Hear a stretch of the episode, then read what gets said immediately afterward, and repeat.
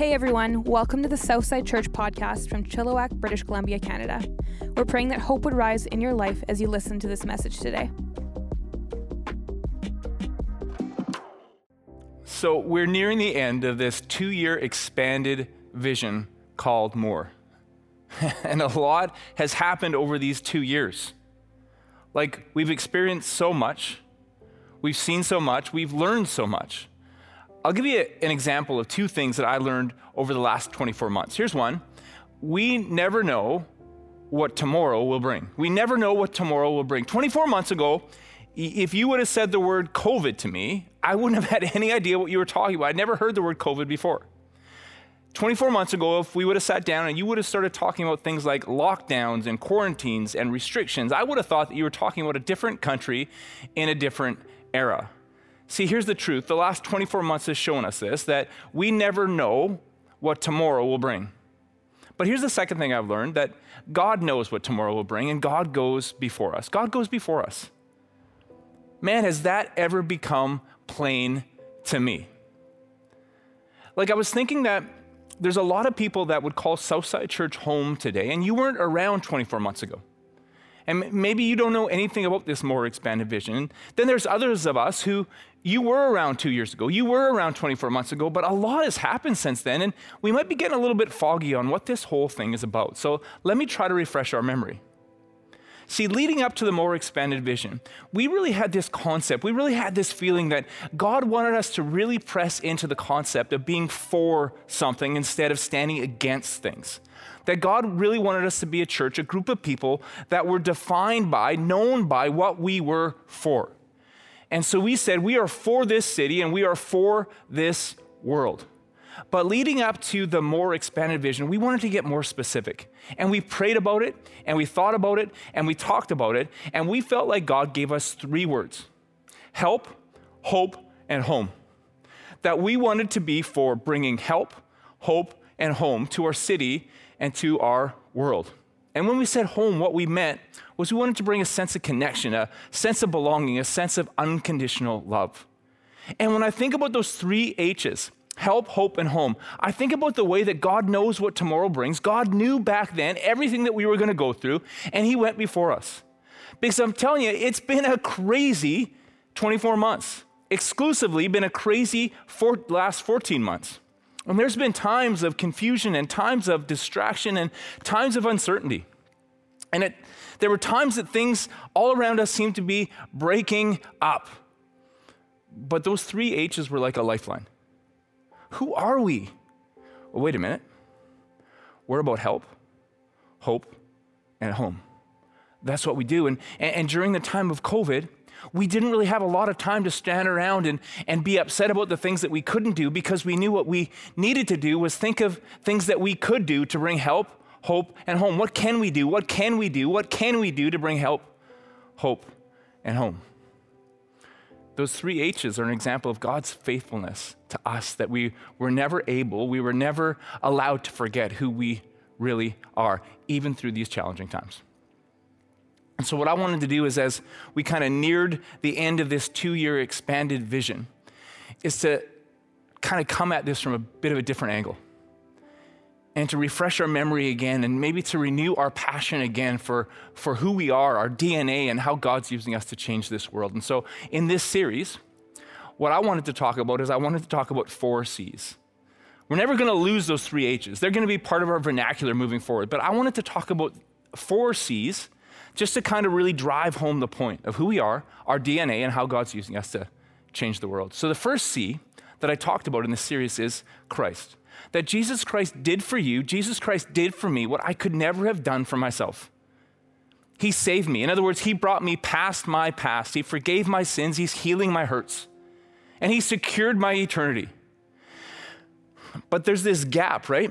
Between the past that He brought me past and the eternity that He secured for me. And that's my life. And God's really concerned about my life too. He wants to give me an abundant life, a, a, a, life of joy, a life of strength, a life of hope, a life of purpose, a life of vision. Psalm 40 says, He gives me a new song to sing that people will look at my life and say, That's the power of God.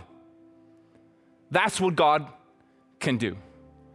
So the first C is Christ. And the second C last week is connection. We talked about the fact that it's important that we're connected to God, obviously, but we also need to be connected to each other. And next week, I want to end this series off by talking about the fourth C, which is commitment. Commitment. See, here's what I think I think you got to stand for something in this world. You got to stand for something in this world, or you're going to fall for anything. I think there's moments in our lives where we need to decide what do I stand for? And next week, I want us to come together. I got a story that you are not going to forget that I want to share with you. But I also want to invite us collectively to stand up, to stand for something, to decide who am I? What do I want my life to be defined by? What am I going to stand for? Next week is going to be a pivotal moment in our lives and in this church. See, what I really want to suggest is I want to suggest that the way that you end something, like a two year expanded vision, is really important in light of the fact that every ending leads to a new beginning. I know that sounds a little bit like lyrics to an 80s pop song, but I really believe that that every ending leads to a new beginning. And I think as we end this more expanded vision, we're stepping into a new beginning. We're stepping into a time of revival. Like I really believe that God wants to breathe life into you. I really believe that God wants to breathe refreshment into you. He wants to breathe strength into you. And then He wants to use you to breathe life and strength and hope into others. It's a time of revival and it's going to be amazing. And I think if we can end this more expanded vision with a generous flourish, it's going to set us up for a great new beginning. So today I want to talk about the third C. And the third C is compassion. See, here's what I know about you and me we don't want to be people who just talk about Jesus. We don't want to be people who just preach about Jesus. We don't want to be people who just lecture about Jesus. We don't want to be people who just sing about Jesus. We want to be people who exemplify Jesus in the way that we live our lives. And one of the ways that you and me can do that is we can do that through compassion. If you read through the Bible from the beginning to the end, you will see that God wants his people to be people of compassion. And one of my favorite passages that really drives that home is found in the Old Testament. Isaiah chapter 58, starting at verse 6. It says this Is not this the kind of fasting I have chosen? To loose the chains of injustice and untie the cords of the yoke, to set the oppressed free and break every yoke. Is it not to share your food with the hungry and to provide the poor wanderer with shelter? when you see the naked to clothe them, and not to turn away from your own flesh and blood. Then your light will break forth like the dawn, and your healing will quickly appear. Then your righteousness will go before you, and the glory of the Lord will be your rear guard. Then you will call, and the Lord will answer. You will cry for help, and he will say, Here am I. If you do away with the yoke of oppression, with the pointing finger and the malicious talk, if you spend yourselves on behalf of the hungry and satisfy the needs of the oppressed, then your light will rise in the darkness and your night will become like the noonday. The Lord will guide you always. God wants his people to be people of compassion. There's a lot of things that a Christian can be known for, there's a lot of things that a church could be known for. If you want me to prove it to you, I'll give you an exercise to do this week.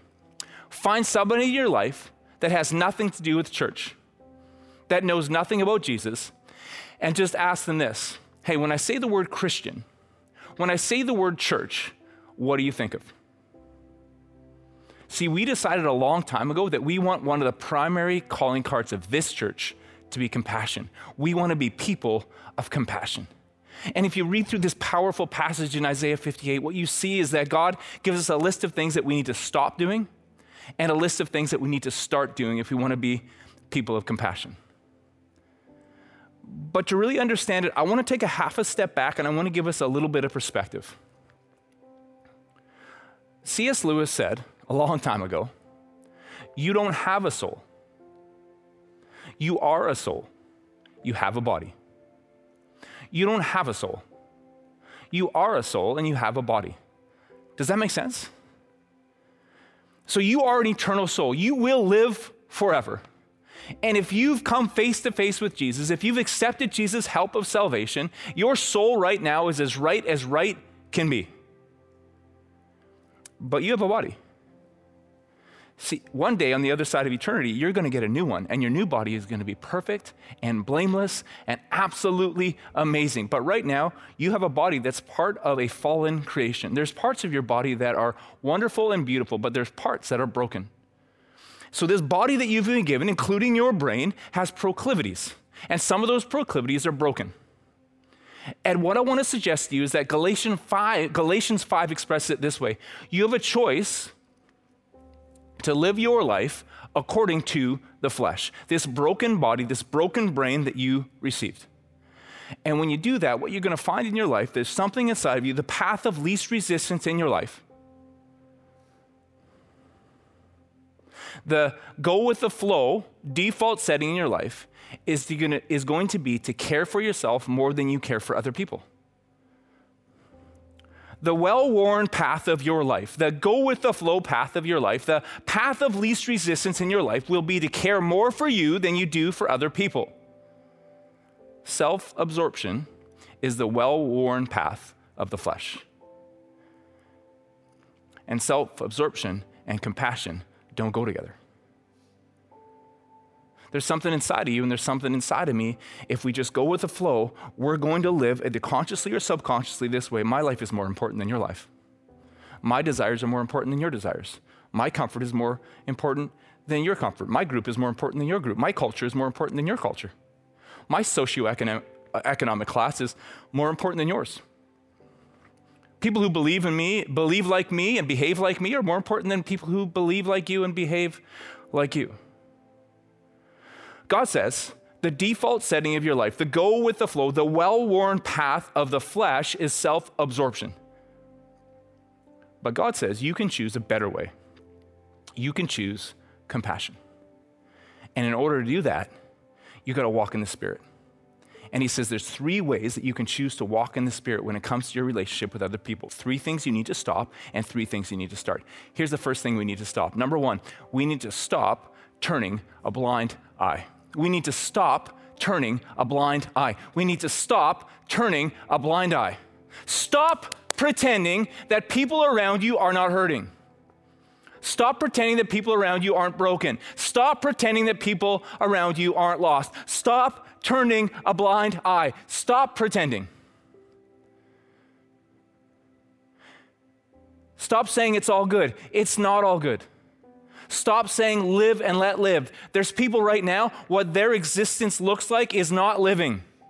And for you to pretend otherwise is a willful suspension of disbelief. You're doing it on purpose.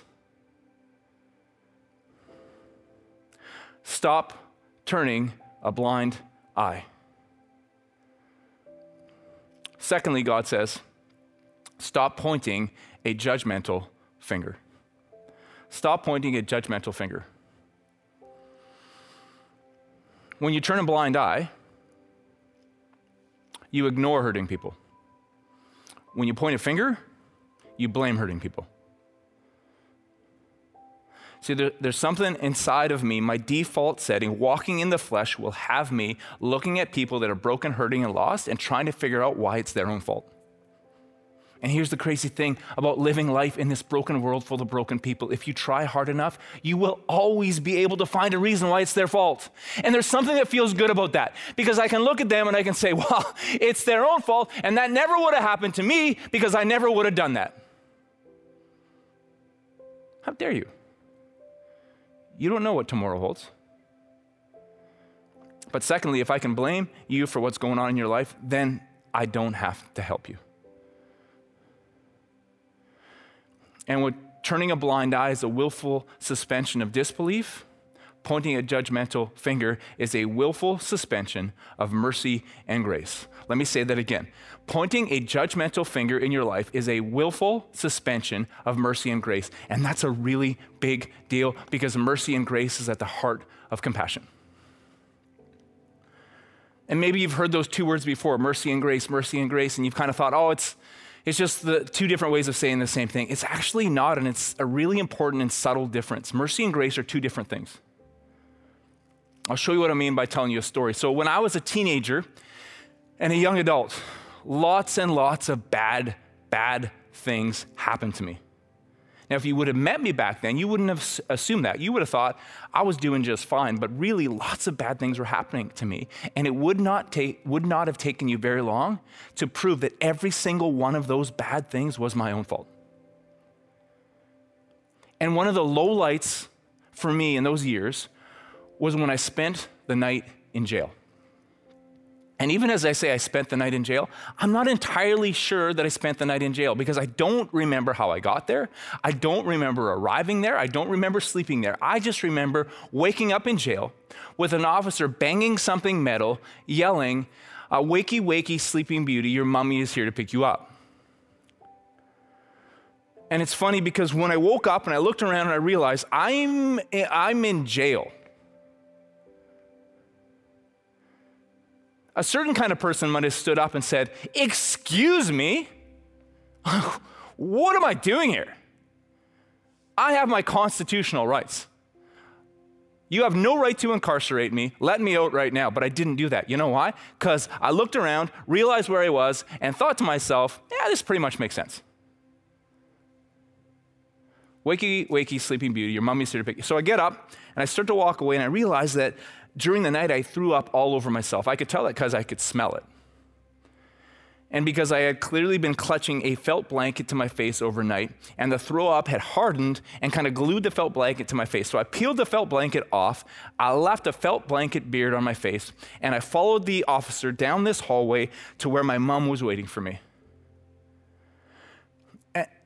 And I don't remember if any words were spoken from her to the officers. We just walked out, and she didn't say a word to me as we walked towards the car. We got in the car and we started driving away.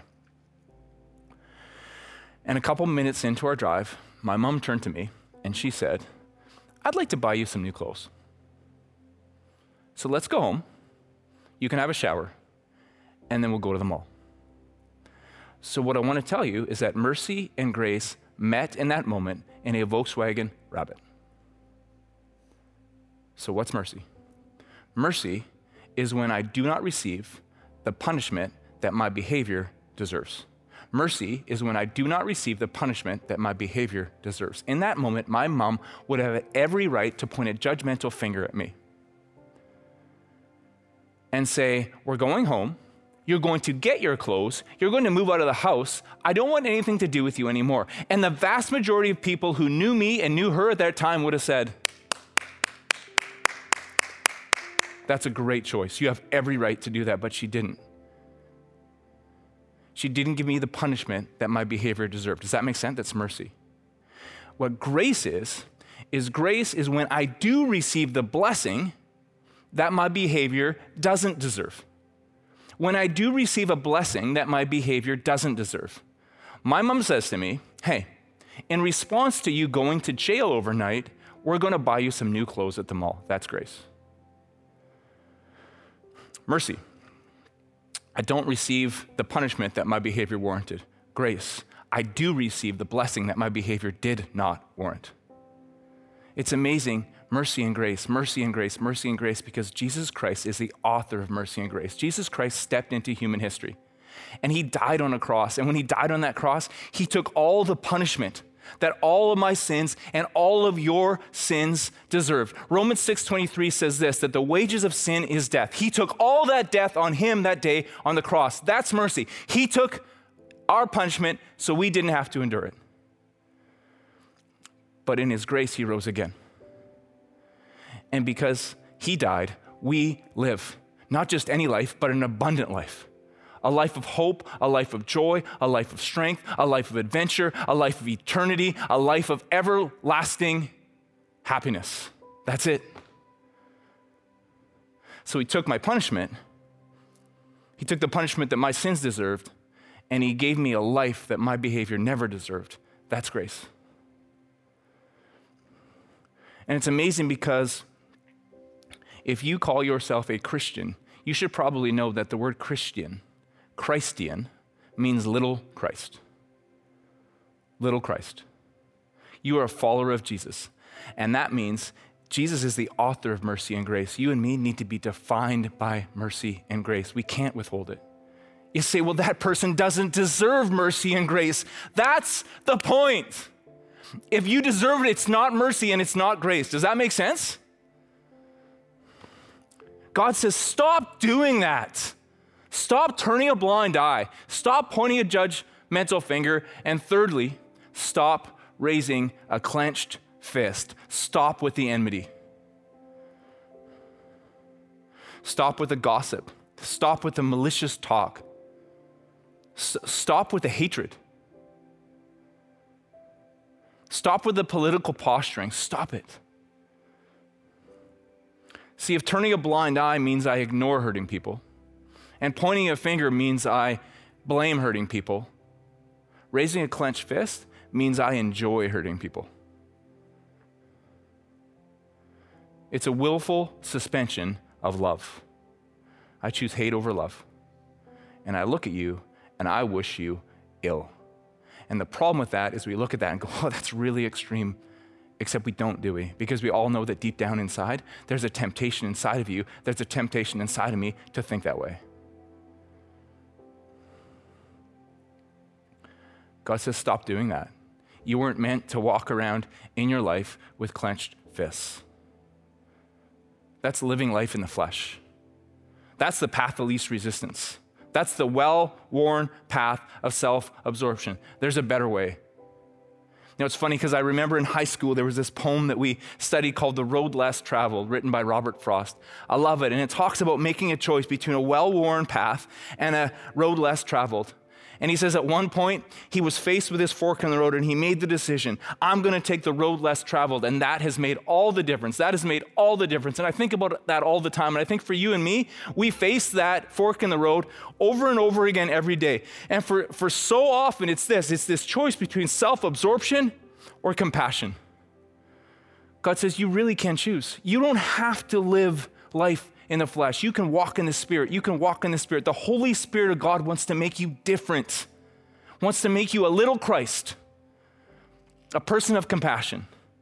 So God says there's three things that you can start doing. Instead of turning a blind eye, here's what you do instead open your eyes and look for the lost. Open your eyes and look for the lost. Over the last five years, psychologists have started talking about this phenomena called compassion fatigue. Compassion fatigue. And the way it works is this that we are so inundated in our culture right now with so many sources of bad news and so many sources of suffering that after a while we, we get to a point in our culture where we're just like, I, I, I, I, I can't handle it anymore. Like, I can't care about this stuff anymore. And, and we become almost incapable of compassion because we look around and we say, look, if I can't fix everything, I'm not going to fix anything. If I can't help everyone, I'm not going to help anyone. But God says, no, no, no, you need to look for the lost. You don't have to fix everything, but you do get to do something. You, you don't have to help everyone, but you get to help someone. Compassion isn't fixing everything, it's doing something. Compassion isn't helping everyone, it's helping someone.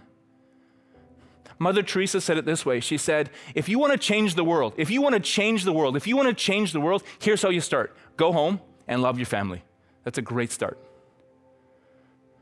Look at your family.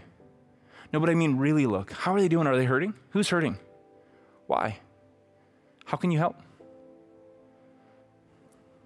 And then trust God that He's going to put people in your life at the right moment, and you're going to know this is my opportunity. This is the person that you placed in front of me today, God. I can't help everyone, but I can help this person.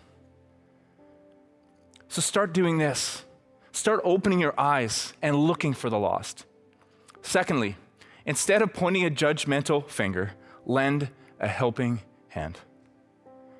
In other words, instead of withholding mercy and grace, extend it, extend it, extend it. Be a little Christ, be a follower of Jesus, extend mercy and grace. May mercy and grace define you. May it become part of who you are mercy and grace. And that doesn't mean, by the way, listen, what that doesn't mean is throwing money around indiscriminately so that you feel better. No, it's about asking God for wisdom. God, who are the people that you've placed in front of me? And what are the opportunities that you've given me to make the greatest impact, to, to show the greatest amount of mercy and the greatest amount of grace that I can? And that's why I, I love the way that God has given Southside Church so many strategic partners. I love that strategic partners. The city of Chilliwack, the Abbotsford Oncology Unit, the Chilliwack Maternity Ward, the Pregnancy Care Center, the Chehalis School, Sardis Doorway, and Fonsiped down in Mirabelle, Haiti, that helps us administer the free school where just about 550 students are getting a free education and a free meal every day. Strategic partnerships. Instead, look at instead of asking this question, who can I blame? Walking around in your life asking this question, how can I help? Not everyone, but someone. God says there's a better way. You don't have to take the well worn path. You can follow the road less traveled. You can walk in the Spirit. You can be a person of compassion. One more thing you need to start doing instead of raising a clenched fist, put down your weapon and pick up your Bible. Instead of raising a clenched fist, put down your weapon and pick up the Bible. And when you pick up that Bible, open it to the Gospel of Matthew chapter 5, the most famous sermon ever preached, the Sermon on the Mount preached by Jesus. Matthew chapter 5, verse 44. Jesus says, Love your enemy and pray for those who persecute you. Love your enemy and pray for those who persecute you. Wow. Maybe you've heard that verse before, but man, have you ever really thought about it? See, sometimes when I hear it, I think we get scared. We're like, well, does God want me to put me and my loved ones in a place where someone can really, really hurt us? No, no, no. You, you just need to love your enemy and pray for, the, pray for those who persecute you. Maybe you'll love them from a distance. Maybe you'll pray for them from a distance. And as you pray for them, you're going to learn to love them more. And you're going to release your bitterness. Because when you become a bitter person who lives life with this posture of a clenched fist, what happens to you is you become a person who so easily turns a blind eye points a judgmental finger, and raises a clenched fist again and again and again, and that's no way to live. That's the well worn path. That's self absorption. That's life in the flesh. That's no way to live. The road less traveled says this love your enemy and pray for those who persecute you. Don't be bitter. Let it go. And then what? And then what? What, what happens when we live a life of compassion? Well, it says here, right in Isaiah 50, 58, one thing, your light will shine. That's an amazing thought. Your light will shine. In other words, you won't even have to lecture someone about Jesus. You won't even have to preach to someone about Jesus. You won't even have to sing songs about Jesus. Your life will display him. Now, we should sing, we should preach, I hope, but your life will display him your light will shine. It reminds me of a few months ago. As, as a church, we came together and we, uh, we put on something called the Wonder Drive Through. The Wonder Drive Through. Tens of thousands of Christmas lights, thousands and thousands of volunteer hours. We set up this incredible light show in our new facility in the parking lot. And we were all ready to go, and then the trees fell down. So we came back and we set the trees back up again. And then they fell down. And then we came back and we set them up. And then they fell down again. And Dave Poole cried. And then we set them up again. And then the cars came through. 12,000 people came through. And honestly, I want to tell you something. I was happy to do that. I thought, hey, if we can bring a little bit of light to the people of Chilliwack this Christmas, that would be kind of neat. I had no idea what kind of impact it was going to make. Like, not many days go by when I don't have somebody bring it up to me. Thank you for doing that. All we did was just set up some lights. But we did it with a heart of compassion. Do you understand?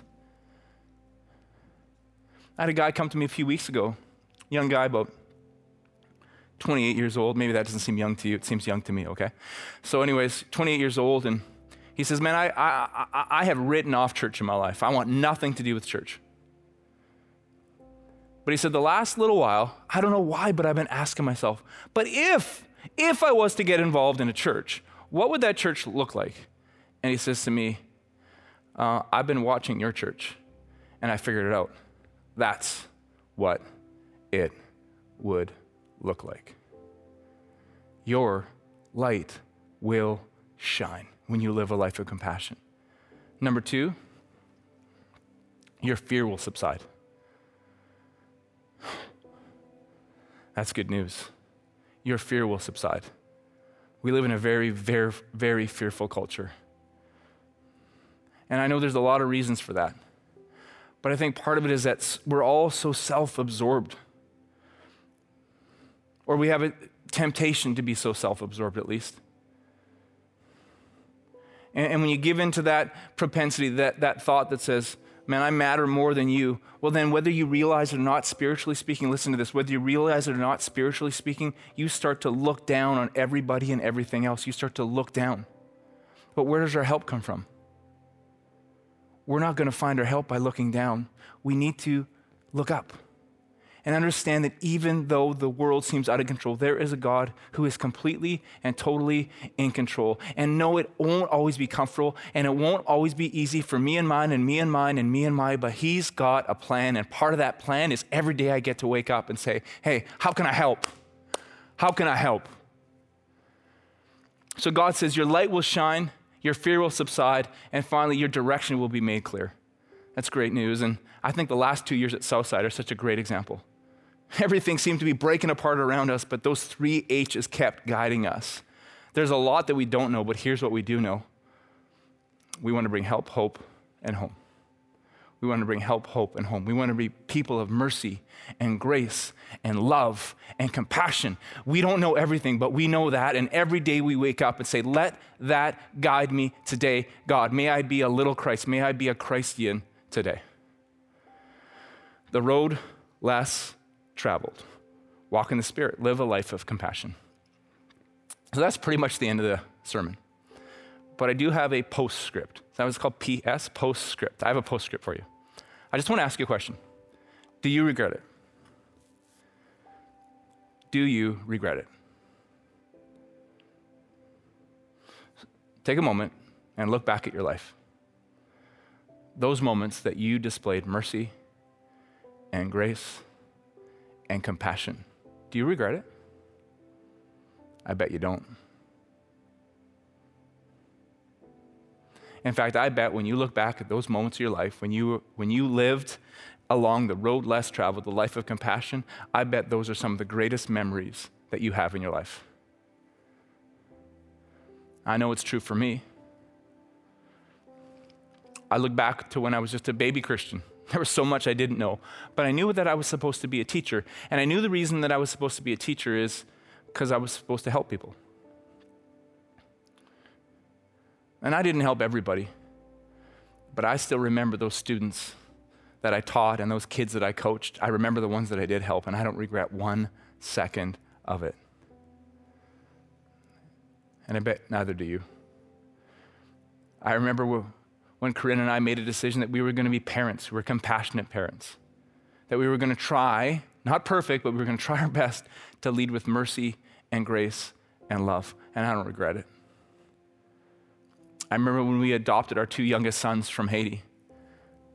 That wasn't always easy, it wasn't always cheap, but oh my goodness, I don't regret that for one second. And sometimes I think about the fact that we get to be involved in such a compassionate, compassionate church, a church of mercy and grace and love. Man, I don't regret that. And that's what I want to tell you again. Next week, we're going to talk about the fourth C commitment and make a plan to be here. It's going to be a story that you won't forget, and it's going to be an opportunity for us to just stand together and say, hey, hey, hey, this is the path of least resistance. We're taking the road less traveled. I was sitting in my office writing this essay, and I looked out the window, which kind of brings to mind I spent the last seven years of my life uh, working out of an office with no windows. It was kind of like working in a storage container. So I'm going to give you a pro tip. Don't do that. Okay? Don't, don't, don't work in an office for seven years without a window. But I have beautiful, huge windows now. And I was writing this sermon. And I looked out the window and I saw a beautiful sky with the mountains in the background. I can't believe where we live. It's just insane. But, anyways, I digress. I looked out my window, I saw the sky and the mountains, and I thought about you. And I felt compassion.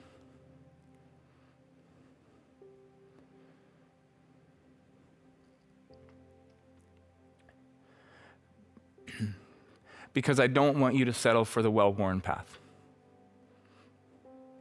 I don't.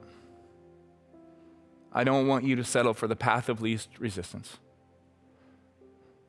The path that promises if I if I just grab onto me and mine and me and mine and me and mine, everything's going to be okay, but it's not going to be okay. I want you to be a person of compassion. I want you to take the road less traveled and to live a life of joy and strength and purpose and legacy that you will only, only, only ever find when you choose to take the road less traveled. That will make all the difference. And as I close today, I want to bring us back a little bit to the author of mercy and grace. Mercy and grace comes from God's Son, Jesus Christ. And Jesus stepped into human history and he died on a cross so that we could get past our past.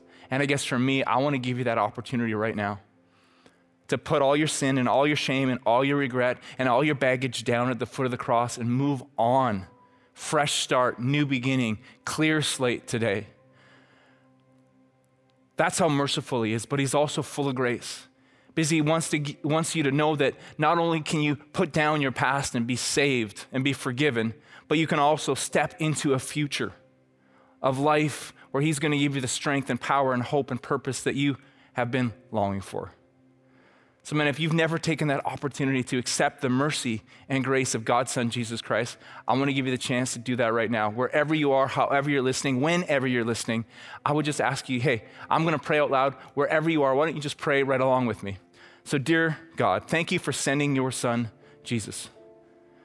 Thank you that you are our loving Heavenly Father and you would spare no expense to see us saved. Jesus, thank you for your mercy that you died. You took the punishment of my sin on your shoulders. Thank you. Please forgive me. Thank you for the clean slate and a new beginning. And Jesus, thank you for your grace that when you rose again, you invite me to follow you into a life worth living today, tomorrow, and forever. I accept your grace. I don't deserve it, but that's the point. It's grace, and I thank you so much for it. I pray all this in your name. Amen. Amen. Hey, if you just prayed that prayer for the first time, I am so excited. Could you just take a moment to text the keyword life, L I F E, I was just doing life there. That was me. Okay, 604 670 3040. L I F E. We're not going to stalk you. We just want to support you. And for everybody else, thank you. I love walking this path with you down the road less traveled. It's such an honor. And I want to ask you again make it a priority. Let's come together next week. Let's end this two year expanded vision called More. Let's end it like Southside does everything. Let's end it with a flourish. And one more thing. When I tell you that Southside is putting on an event, I think we've already come to realize it's going to be amazing. So please mark your calendars. Saturday, May 8th, we're going to have a Mother's Day party here at the Southside Church at the new facility. We want you, we want to invite you to come on by. There's going to be family pictures that are going to be amazing. There's going to be gifts for mom, treats for the whole family. We're going to absolutely blow this thing up. It's going to be incredible. Tell everybody you know. Hey, it's just one little way that we can extend a little bit of compassion to our city in what's been a difficult year. And especially, it's always good to show love to the moms. See you next week. Thanks again for listening. To hear more messages like this one, make sure to subscribe and check out our podcast channel for past episodes. And to stay up to date with all things Southside, follow at Southside underscore church on Instagram. We love you guys. The best is yet to come.